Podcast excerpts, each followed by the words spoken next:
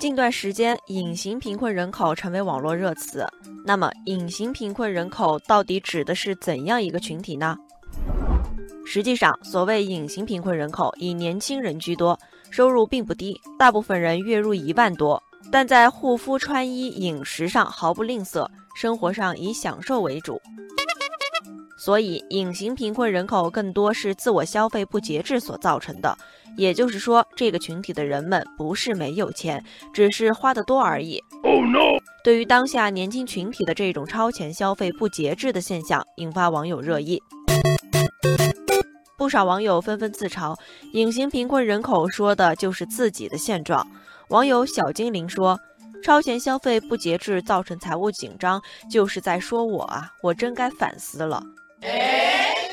网友何小然说：“享受生活本身并没有错，但沉溺于无节制的消费而忘记了努力奋斗，这才是最可怕的事情。”网友竹间也很赞同这个观点，他认为，如果纯粹是为了满足自己的虚荣心和消费欲而成为月光族，并且没有未来的职业规划和理财方案，那就只是醉生梦死的逃避现实而已。对此，有部分网友持有不同观点。网友小雨儿认为，这其实是个人消费观念和财务观念的不同。网友生活笔记说，从经济角度来看，当下的年轻人正在享受互联网金融带来的便利，一系列配套的金融、养老保险制度，如果做好兜底的工作，不要让这些隐形贫困人口在中老年时变成显性贫困，这种消费模式和财务观念其实并不值得担忧。What？然而，网友古言古语理性的指出，隐形贫困人口概念的提出获得很多人的共鸣和响应，就证明了热词背后的现象具有普遍性。其实也从侧面反映了当下年轻人们对自身行为的担忧和恐慌。